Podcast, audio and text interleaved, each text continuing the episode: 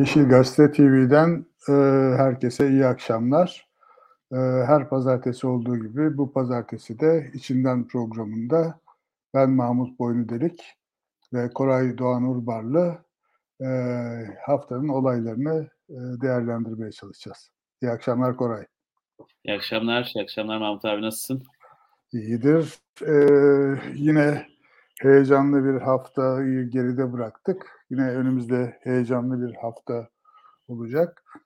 Ee, tabii dün gece e, haberleri takip edenler için heyecanlı bir gelişme oldu. Biraz da e, olumlu bir haber olarak Brezilya'da e, özellikle iklim konusundaki tutumuyla ve söylemiyle e, hepimize endişe gark eden e, Bolsonaro seçimleri e, rakibi Lula'ya kaybetti. Böylece biraz daha ümitli olmak için nedenlerimiz var. Gerçi biz bu programda 100 yıl bahsetmiyor. 100 yıl programını ama e, yine de e, bütün bu e, şeylere rağmen bu Bolsonaro'nun seçimi kaybetmesi bizim için de belki e, ipuçları vermeye hazır. En azından ümit verecek bir, bir takım e, noktalar var. Şöyle e, notlar almışım. Bolsonaro e, seçimi kaybetmemek için seçim kanunu değiştirmiş, para musluklarını açmış, sosyal medyayı kısıtlamış. Konserleri de yasakladım bilmiyorum ama e, bütün bunlar e, Türkiye'de biraz e, benzerlikler taşıyor. Bizde de bu hafta sonunun önemli olayı olarak Cumhuriyet Bayramı vesilesiyle yani 100. yılına girdiğimiz Cumhuriyet vesilesiyle Cumhurbaşkanı Recep Tayyip Erdoğan bir konuşma yaptı ve e, önümüzdeki yüzyılı Türkiye yüzyılı olarak ilan etti. E, bir soruyla başlayayım Koray, hemen sana devrediyorum. Bu sence bir e, seçim kampanyasının startı mıdır? Ee, öyle mi bakabiliriz meseleye? E, istersen bir Lula'dan alayım ben de. E, daha doğrusu Brezilya'dan alayım. Brezil, bu Amazon ormanlarını, Brezilya'daki Amazon ormanlarını hep şey diye öğretirler. E, işte okullarda dünyanın akciğerleri diye. Son dönemde bir iki senedir içinde yaşadığımız bu pandemi döneminde de bu Covid'in hep akciğere tutunduğu ve akciğeri e, işte yok etmeye çalıştığını biliyoruz. Bu Bolsonaro aslında biraz dünyanın Covid'i gibiydi. O yüzden Lula'nın seçimi kazanması e, bu açıdan iyi oldu. Çünkü doğrudan yağmur ormanlarına, Amazonlara saldıran bir kişiydi. Lula'da seçimi kazanmasını yol açan konuşmalarda hep ormanları koruyacağını, yani yağmur ormanlarını koruyacağını, yağmur ormanlarındaki halkı koruyacağını e, ifade etti. Bu çok önemli. E, Türkiye'ye dönelim. Biz kendi e, pandemimize dönelim. E, seçimin başlangıcıydı. Çünkü zaten şöyle bir şey var. Şimdi bu yeni sistemde partili cumhurbaşkanında e, Erdoğan ne zaman AKP genel başkanı ne zaman cumhurbaşkanı belli olmuyor pek. E, bazen o şeyle konuşuyor, sıfatla konuşuyor. Bazen bu sıfatla konuşuyor. Bu Türkiye Yüzyılı toplantısında da e, AKP Genel Başkanı sıfatıyla konuştu. Bir kere Cumhurbaşkanı sıfatıyla konuşmadı. Yani çok net bir şekilde bir e, şey yaptı. E, AKP'nin bir toplantısının konuşmasını yaptı. Fakat işte e, hemen şöyle şeye de verelim. E, bir logo yaratılmış. İşte bir ay var, yıldız ama çevresi yine Cumhurbaşkanlığı forsu falan gibi bir şekilde. E, bu da aslında hemen hemen işte o partili cumhurbaşkanı kimliğini anlatan bir şeydi. Şimdi ben bayağı çalıştım aslında bu toplan şey yani bu toplantı için ne de neler dendi neler denmedi. Hatta işte e, Sabah gazetesi bile aldım bir şey yaptım o en iyi onlar yazar falan diye ama e, toplantıyı da bir YouTube'dan izleyeyim dedim. iki saatlik bir topla iki saatlik bir konuşma. Yarım saatinde sıkıldım konuşmanın. E, fakat gazeteyi aç, açtığımda meğer her şey zaten ilk yarım saat söylenmiş. Ondan sonraki bir, bir buçuk saatte çok bir şey yokmuş. Fakat konuya nereden girebilirim diye baktığımda işte biraz önce e, bu 29 Ekim'in Sabah gazetesi e, orada köşe yazılarını okurken Hasan Basri Yalçın diye birini gördüm. O şöyle bir şey yazmış. E, bu arada bütün köşe yazarları inanılmaz mutlu e, şeyden. Türkiye'nin yüzyılı toplantısından. E, işte bunun ne kadar büyük bir hamle olduğunu falan anlatıyorlar. E, 7-8 siyasi parti bir araya gelip bir seçim programı ortaya koyamazken, bırakın programı aday bile çıkartamazken Erdoğan Türkiye'nin 100 yılını şekillendirmeye koyulmuş, dahası dünya düzenine el atmış. Dünyadaki vesayet mekanizmalarını devirmeyi tasarlamış, Türkiye'de yeni dünyanın merkezine koymuş. Özeti budur. Abartılı mı buldunuz? Bu zamana kadar yaptıklarına bir bakın derim diye bir paragraf yazmış. Bana da çok mantıklı geldi. Yaptıklarına bir bakalım dedim ben de. Çünkü e, e, AKP ile Yeşiller Partisi'nin bir özelliği var. İki, iki parti de çok e, sembolleri seviyor. İşte biz de 21 Eylül'de kurulduk falan filan.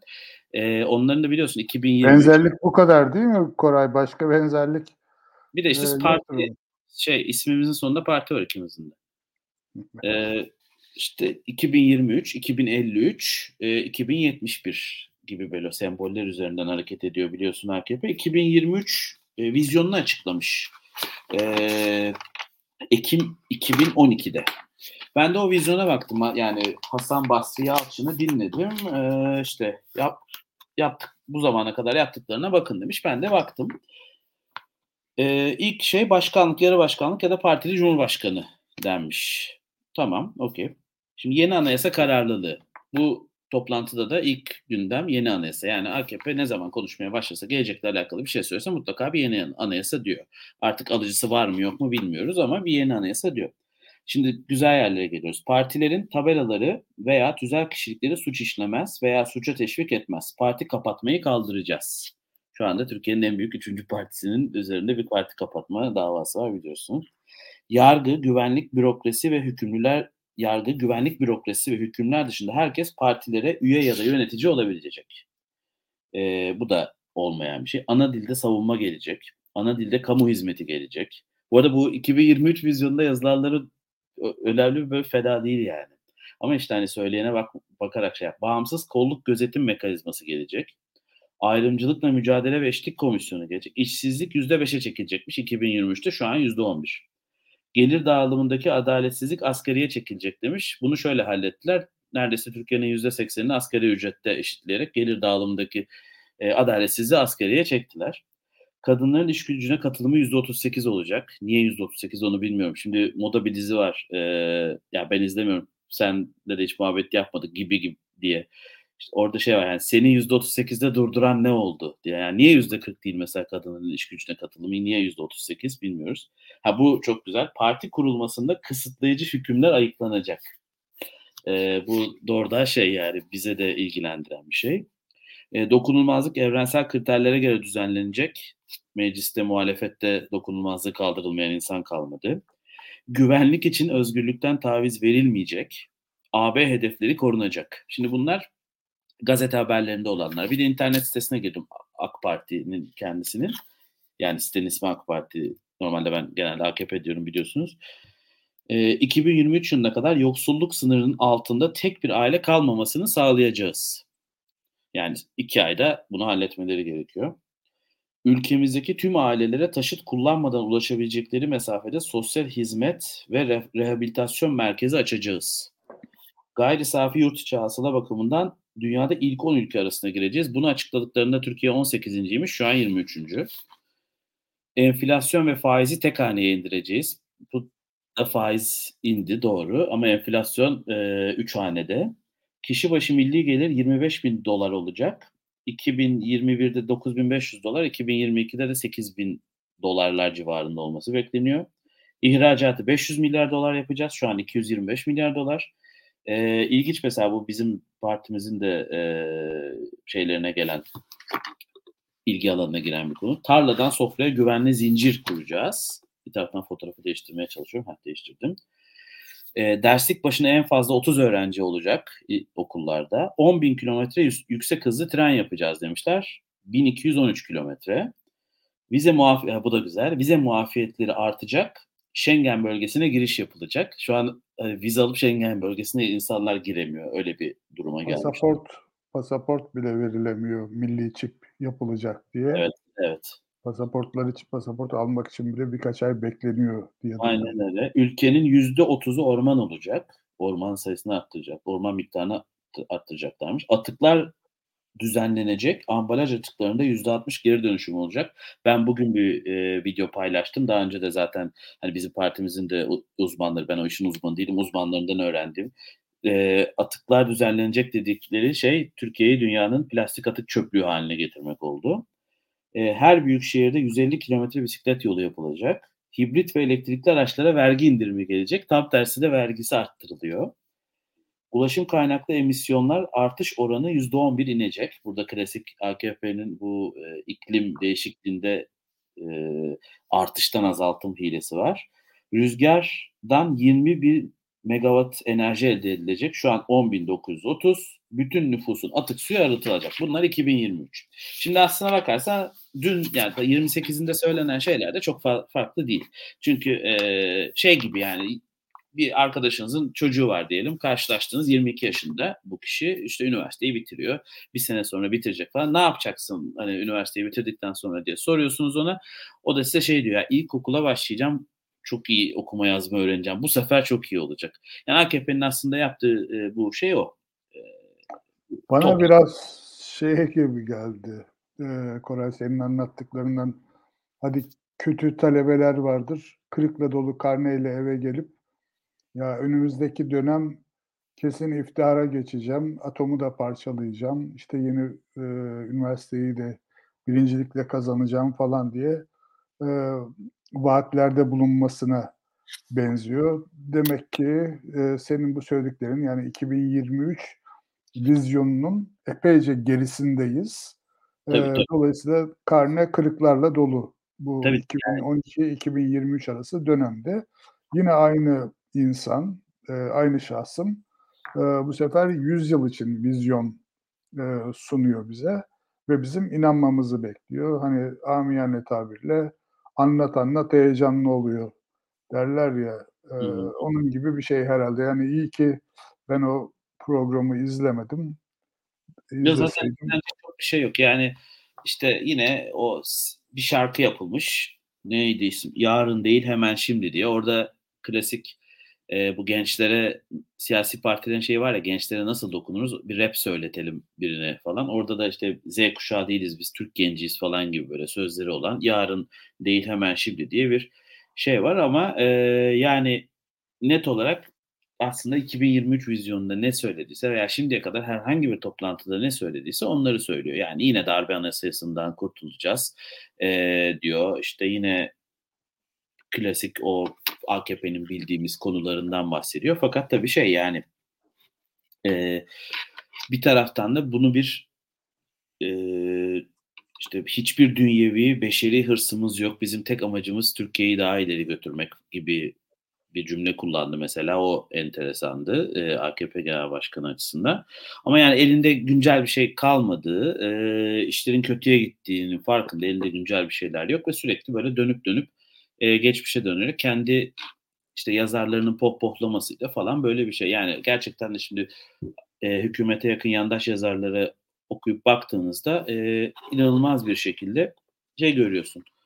Görüyorsunuz yani nasıl bir e, başarı bu, nasıl bir vizyon. Yani bir dahi siyasetçiyle karşı karşıyayız ya öyle bir vizyon açıklamış ki e, tamamen işte karşı tarafı da dağıtmış, bütün dünyayı şok etmiş şu an işte dünya başkentlerinde bu vizyon konuşuluyor. Türkleri nasıl durdururuz falan filan. Yani tabii böyle bir şey yok. Yani çünkü açıklanan dediğim gibi bir şey yok.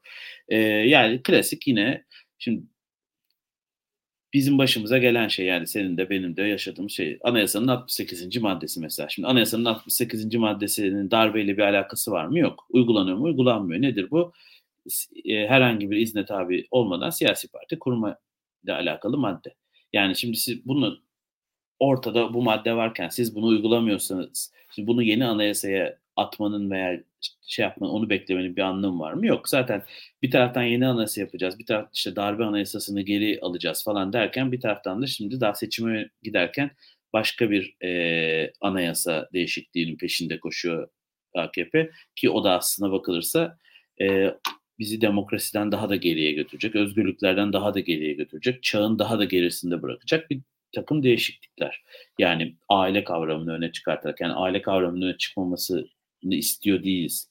Öyle bir derdimiz yok ama aile kavramını öne çıkartıyoruz derken neyi kastettiği ortada e, sonuçta e, bunu söyleyenlerin. Yani bu anlamda bakınca elinde hiçbir şey yok.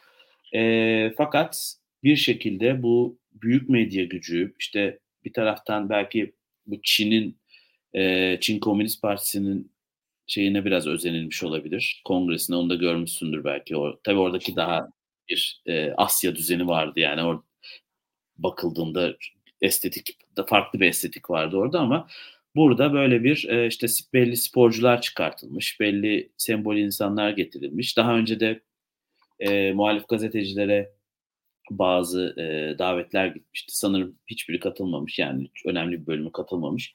Özellikle şeylerde de o da yazıyor köşe yazarlarında. Hepsi bir şekilde gözümüz muhalif gazeteciler aradı ama yoktular falan diyor. İşte bir de şeye bağlıyorlar tabii. Bir gün sonra da bir araba tanıtımı oldu. Elektrikli araç tanıtımı oldu. Ona bağlıyorlar falan. İşte yüzyıl başladı.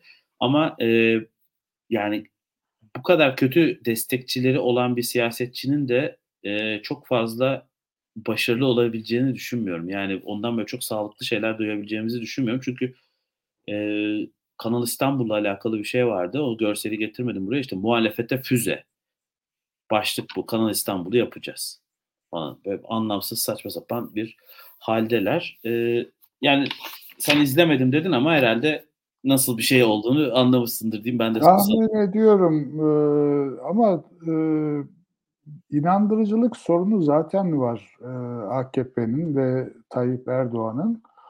Bu ne yapar da inandırır e, insanları derseniz artık hiçbir şey e, diye cevap vermek lazım. Yani hiçbir şey artık Tayyip Erdoğan'ın bizi olumlu bir yöne götürecek e, bir beklentimiz benim yok. Ben toplumda da bunun bir karşılığının olmadığını düşünüyorum. Nitekim öyle büyük tartışmalar falan da olmadı. Herkes benim takip edebildiğim kadarıyla hem altılı masa e, cena, cenahından Davutoğlu, Babacan e, falan hepsi e, ne kadar boş vaatler olduğunu e, söylemekle yetindiler. Tek tek e, senin kadar uğraşmamışlar bile. Çünkü bunun toplumda bir karşılığı yok. Yani biraz önce söylediğimiz gibi e, aynesi iştir kişinin lafa bakılmaz. 10 e, sene içerisinde neredeydik, nereye geldik? E, bunu gören herkes e, peki e, nasıl oluyor da e, aynı kadroyla, aynı ekiple farklı bir şey çizeceksin diye sorarlar insana yani. Nitekim e, soruyorlar. E, bakalım ne olacak? Yani bu Allah'tan çok da fazla ısrar etmiyorlar. Yani üç gün sonra bambaşka bir şarkı çalmaya başlarlar. Başka bir bu hani biraz da 29 Ekim törenlerinin e, sıcaklığıyla pişirilmiş bir yemek gibi geldi bana. Üç gün sonra bambaşka şeyler de söyleyebilirler. Ama bütün meselenin seçimlere yönelik, seçimleri tekrar kazanmaya yönelik bir takım çabalar olduğunu düşünüyoruz hep beraber. E, toplumda ben bunun böyle olduğunu düşünüyorum. Yani artık inandırıcılığı kalmamış bir e, liderden bahsediyoruz. Ama bu bize başka bir şey daha yüklüyor diye düşünüyorum Koray. AKP vizyonunu koydu. Yani 10 senedir yapamadıklarını aslında ortaya koymuş oldu. Aslında doğru bildiği ama yapamadığı şeyleri e, koymuş oldu ortaya. Peki iktidara talip olan muhalefet bloku ne öngörüyor? Onların vizyonu nedir? Bunu biz bilmek istiyoruz. Artık onu koymalarını önümüze bekliyoruz ve bunu nasıl yapacaklarını yani AKP'nin yapamadığı o 2023 hedefinde e, vizyonda belirlenen hedefleri e, iyi kötü biz de benimseriz bir birçoğunu. Ama önümüzdeki dönemde muhalefet partileri de bunu nasıl yapacaklarını, bunun için ne gibi hazırlıklar içinde olduklarını topluma anlatmadıkları sürece hala bu meydan boş olduğunu gören e, AKP cenahı yeni hikayeler anlatmaya devam edecek gibi görünüyor.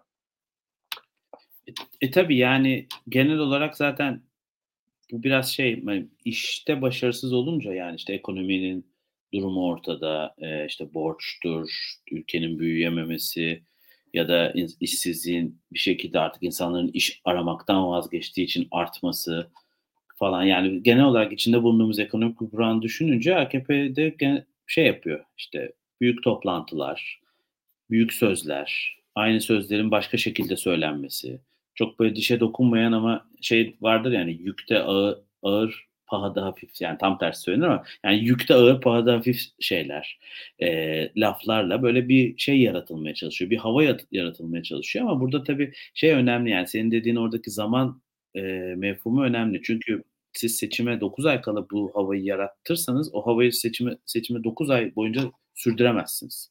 9 ay boyunca siz Türkiye yüzyılı, Türkiye yüzyılı diyerek işte yeni bir anayasa yapacağız falan. Yani ben Türkiye'de zaten e, toplumun mesela özellikle anayasa vurgusu olduğu için e, önemli bir anayasa ihtiyacı olduğunu, önemli bir anayasa arayışı olduğunu hiçbir zaman inanmadım. Yani 2010'da da inanmamıştım, şimdi de inanmıyorum. Öyle insanların derdinin bir anayasa olduğu falan olduğunu düşünmüyorum. Ama siz ne diyeceksiniz? Çünkü şu an mesela 28 Ekim 2022 diye Google'a aratmaya başladığınızda bu toplantıdan önce BİM kataloğu çıkıyor karşınıza. Çünkü insanların derdi aslında BİM kataloğundaki indirimleri takip etmek. İnsanların derdi şey değil, işte e, Türkiye'yi dünyanın en büyük 10 devleti arasında görüp görmemek değil. Dünyanın en büyük 10 devleti arasında olmanın elbette bir insanların ekonomisine, cebine, şuyuna buyuna bir faydası olabilir belki ama hem zaten Türkiye'nin en büyük 10 devlet arasında olamayacağını biliyor insanlar. Bir bölüm insan buna şey diye inanıyor, bizi zaten oraya almazlar diye. Bu e, son dönemde çok tekrarlanıyor. Can Kozanoğlu ile Mirgün Cavaz'ın bir kitabı var. E, söyleşi kitabı. Bıçkın ve Ağlak diye. Yani Türk AKP'nin de durumu AKP'nin e, Türkiye'yi soktuğu durumda tam bu aslında bakılsa. Bir taraftan Türkiye yüzyılı olacak, dünyadaki bütün ves yani şimdi dünyadaki vesayetleri yıkmaktan falan bahsediyorlar. E, Türkiye'de işleyen formülün dünyaya da işleyeceğini düşünüyorlar herhalde. E, bütün böyle dünyayı alt üst edebilecek bir gücümüz olduğunu düşünüyorlar ama 2023'te mesela Lozan'ın gizli maddelerinin bitmesini de bekliyor aynı insanlar. Niye? İşte petrolümüzü çıkartalım falan diye. Yani böyle bir hani olmayan hayali şeylere de inanıyorlar bir taraftan. Ve onların Şimdi inanıyorlar mı? İnandırmak mı istiyorlar? Koray yani, onu bir onu ben yani, e, e, anlayamam. Yani mesela şey görmüşsündür hani programa Brezilya ile başladık ya e, Bolsonaro'nun taraftarlarının e, Lula öne geçtikten sonraki hallerini işte dua ediyorlar, ağlıyorlar, şey yapıyorlar. Sonuçta aslında 1 milyon oyla 225 milyon nüfusu olan bir yerde 1 milyon oyla şey oldu. Onunla ilgili de bir sözümüz vardı. Pro, yani alttan geçiririz de yazdık onu da şey yapalım. Bu belki bizim e, altılı masanın falan muhalefetin durumunu da anlattım biraz. Bizim geleceğimiz için de şey olabilir. E, işte Brezilya'da belki cennetin kapıları açılmadı bu seçimde ama cehennemin kapıları kapandı diye bir işte alıntı dolaşıyor e, sosyal medyada biz de onu aldık. Yani şimdi bir bölüm insan gerçekten de e, bu cehennemin kapılarının aslında cennetin kapısı olduğuna inanıyor hala. İşte Bolsonaro nasıl inandıkları inandıkları gibi, o kaybedince ağladıkları gibi. Şimdi de AKP'yi en düşük gösteren anket zaten %30 gösteriyor. %30 da çok önemli bir rakam. Onlar gerçekten yani burada işte o yani dijitalin yüzyılının ne demek olduğu konusunda bir fikirleri yok. Benim de yok. Kimseyi aşağılamaya çalışmıyorum muhtemelen bunu yazanın da yoktur zaten. İşte haklının yüzyılı ne demek falan bilmiyoruz. İşte hani huzurun yüzyılı, bu kadar huzursuz bir ülke. Yani daha huzursuz bir ülke var mıdır bilmiyorum yani dünya üzerinde. Yani Nikaragua falan vardır belki. Ama işte bir şekilde insanlar da on, oy veriyor AKP'ye. Kestim ben seni pardon. Yok yok e, estağfurullah. Şimdi bu e, önemli olan evet tekrar karne, elimizdeki karne. Bu karnede kırıklarla dolu. Yine ben e, biraz önce bahsettiğin şeylere dair bir takım notlarım var mesela. Demokrasi endeksinde, Dünya Demokrasi Endeksinde Türkiye dünyada 167 ülke arasında 104. sırada ve sürekli geriliyor. Hukuk, hukukun üstünlüğü sıralamasında, endeksinde 139 ülke arasında 117. Basın özgürlüğü konusunda 180 ülke arasında 149. Hadi enflasyonu saymıyoruz. Enflasyonda e, zaten e, G20 e, ülkesi çok övündüğümüz G, aralarında olmaktan dolayı sürekli hava basmaya çalıştığımız G20 ülkeleri arasında enflasyonda sonuncu durumdayız. Dünyada da en kötü beşinci e, durumdayız. Enflasyon Zaten şöyle değil midir? E, liste iyi bir şey listeliyorsa sondan bakarız. Kötü bir şey listeliyorsa baştan bakarız. Yani öyle zaman kaybetmeyiz. Bu her e, tecrübeli Türkiye Cumhuriyeti vatandaşının bildiği bir şeydir yani. İşte ben mesela enflasyon şeyine bakınca ilk başta Venezuela, Lübnan, Surinam falan gibi şeyleri gördüm. Türkiye'de beşinciyiz. Yani biz artık bırak bu 10 yıl e, yani 2023 hedeflerini e, yarının bugünden daha kötü olacağına dair inanç gittikçe pekişiyor insanlarda. Tabii, Bu tabii. ortamda e, yine başladı, başladığımız noktaya dönüyoruz. Yani Bolsonaro nasıl oldu da kaybetti, Lula nasıl oldu da kazandı. Tabii Lula ile Türkiye'deki herhangi bir insanı e, benzetmek durumda değiliz. Sadece Bolsonaro'yu e, Türkiye'deki mevcut iktidarla kıyaslamak belki daha anlamlı olacak. E, tekrarlıyorum şeyi, e, aldığım notları. Bolsonaro seçim kanunu değiştirdi. Para musluklarını açtı. Sosyal medyayı kasıtladı. Neden? Seçimleri kazanmak için. Başarılı oldu mu? Olmadı. E, Türkiye'de de benzer bir süreç yaşanıyor. Bütün bunlara ilave olarak Türkiye'de hala e, insanları önümüzdeki yüzyılın Türkiye yüzyılı olacağına inanmaları bekleniyor. Bu beyhude bir çaba. Gerçekten hani senin e, vaktine üzüldüm, vaktini harcamış olmana üzüldüm. E, bu e, programı izlediğin için yani o e, sunum programını e, gidip sabah gazetesi almış olmana daha fazla üzüldüm. İnşallah gören veren olmamıştır. Sonra arkandan kötü konuşurlar. O şey bu ee, magazin eki var ya çok uzun bir süredir sabah magazin ekine bakmamıştım. O magazin ekindeki yani sabah magazin eki de var. Üzerine tez yazılabilecek bir ek bu arada yani. Köşe yazarları, orada köşe yazarları da politik. Çok ilginç bir şekilde. Ee, eskiden hani şey yazanlar, işte kim kimde nerede ne yapmış yazanlar ama haberler böyle şey uyduruk falan. Ee, magazin eki şey yaptı yani beni tatmin etti o kadar üzülme.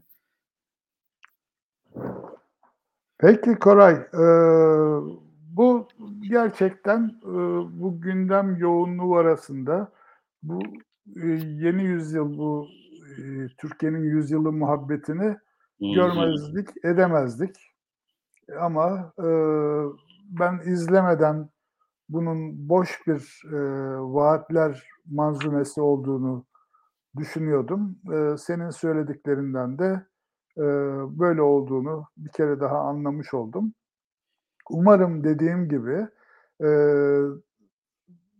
diğer grup muhalefet partileri yani iktidarı oynayan bütün partiler, bu arada Yeşiller Partisi de aslında nasıl bir vizyonla e, önümüzdeki yüzyıla hazırlan hazırlandıklarını açıklasalar bir an önce o konuda hazırlıklarını yoğunlaştırsalar belki o zaman bu gidişat gidişi de hızlandırabilirler. O zaman e, Brezilya'da 1 milyon oyla oy farkıyla seçimler sonuçlandı demişsin. Türkiye'de malum nedenlerle öyle yüzde yarımlık, yüzde birlik farklar da e, yetmeyecek. Öyle görünüyor.